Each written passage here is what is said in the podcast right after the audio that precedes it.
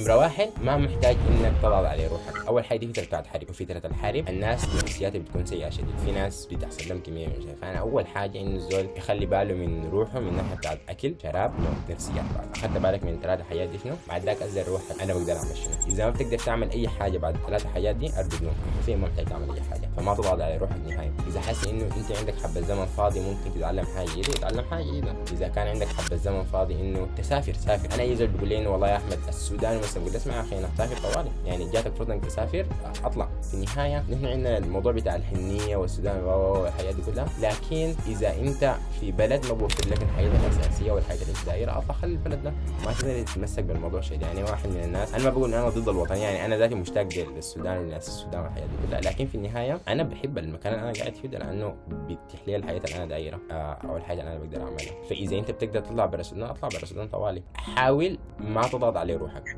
يعني زول يعمل بالانس بين انه الحياه اللي انا داير اعملها والحاجات اللي انا داير اعملها لكن ما ممكن اعملها في الوقت الحالي.